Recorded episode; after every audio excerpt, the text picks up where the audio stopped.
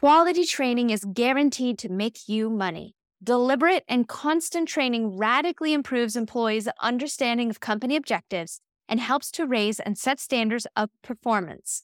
If you don't train, you can't expect people to go to the next level. That's why most companies stay small or have to continually waste time addressing the same issues and problems over and over again.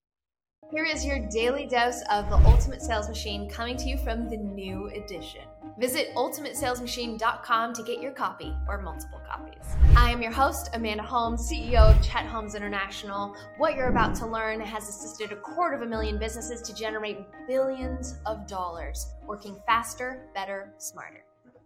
Now, I keep seeing all these things in the news talking about what you need to do when the recession hits, right? This is what you need to do panic.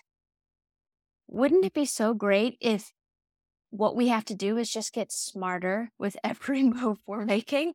I'll give you an example. Email management is a critical thing, right? We spend a ton of time in our days going through email. My father's be- best practices on email are you should instill in your day one allotment of time or two max where you spend time being reactive. And that reactive time is when you're answering emails, you're answering text messages, you're answering Slack messages, you're answering any of the bing bong notifications that come to you in every different manner.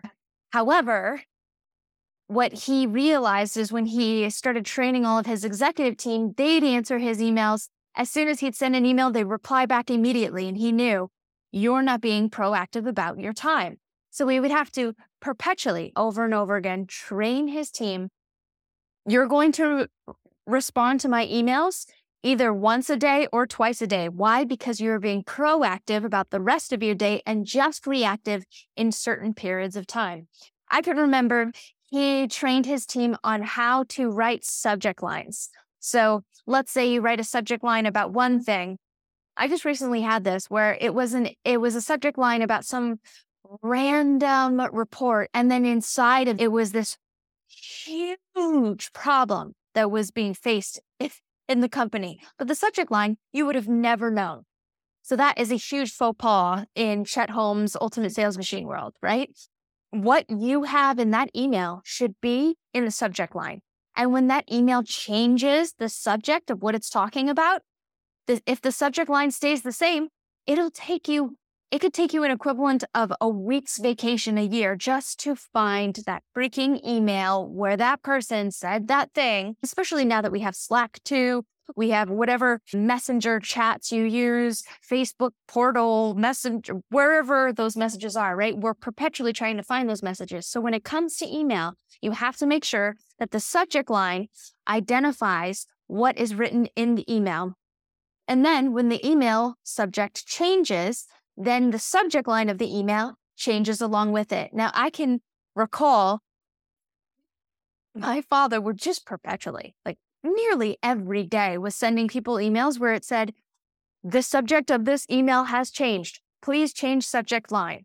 He said that 10 to 15 times a day in different email formats. I saw it perpetually over and over and over again. And he just had to uphold this excellence of his team, and it took time and it took practice. So it's not something that overnight you will then become career at your operational excellence, right? At your time management. If you want to do something that's really going to get you an ROI this year, get better about your time and get your whole team to be on the same page about how they're getting mm, stronger with every moment they spend. How are they working to optimize it at the top. If you're following our six steps for time management secrets of billionaires to improve your productivity by 500%, then what are you doing? You're coming up with your top six things you're going to do that day. You're putting it into your schedule, you're prioritizing it, and then you're asking your team, okay, what are your top sixes for the day? What are your top sixes for the day? So you can adjust and make sure that everyone's priorities are in place so that they are operating at maximum efficiency because we don't have pennies to lose or spare. We got to be smarter with every move we're making. Okay. Email best practices, critical. Time management best practices, critical. Training of these core skill sets, critical. And how often will you have to do it? At least one hour a week. At the bare minimum, one hour a week to continue to refine and make them better so that you are operating a bulletproof ultimate sales machine. Until next week. Make sure to get your copy or copies at theultimatesalesmachine.com. There's a lot of special bonuses that you can't get going to Amazon, so make sure you check it out at ultimatesalesmachine.com.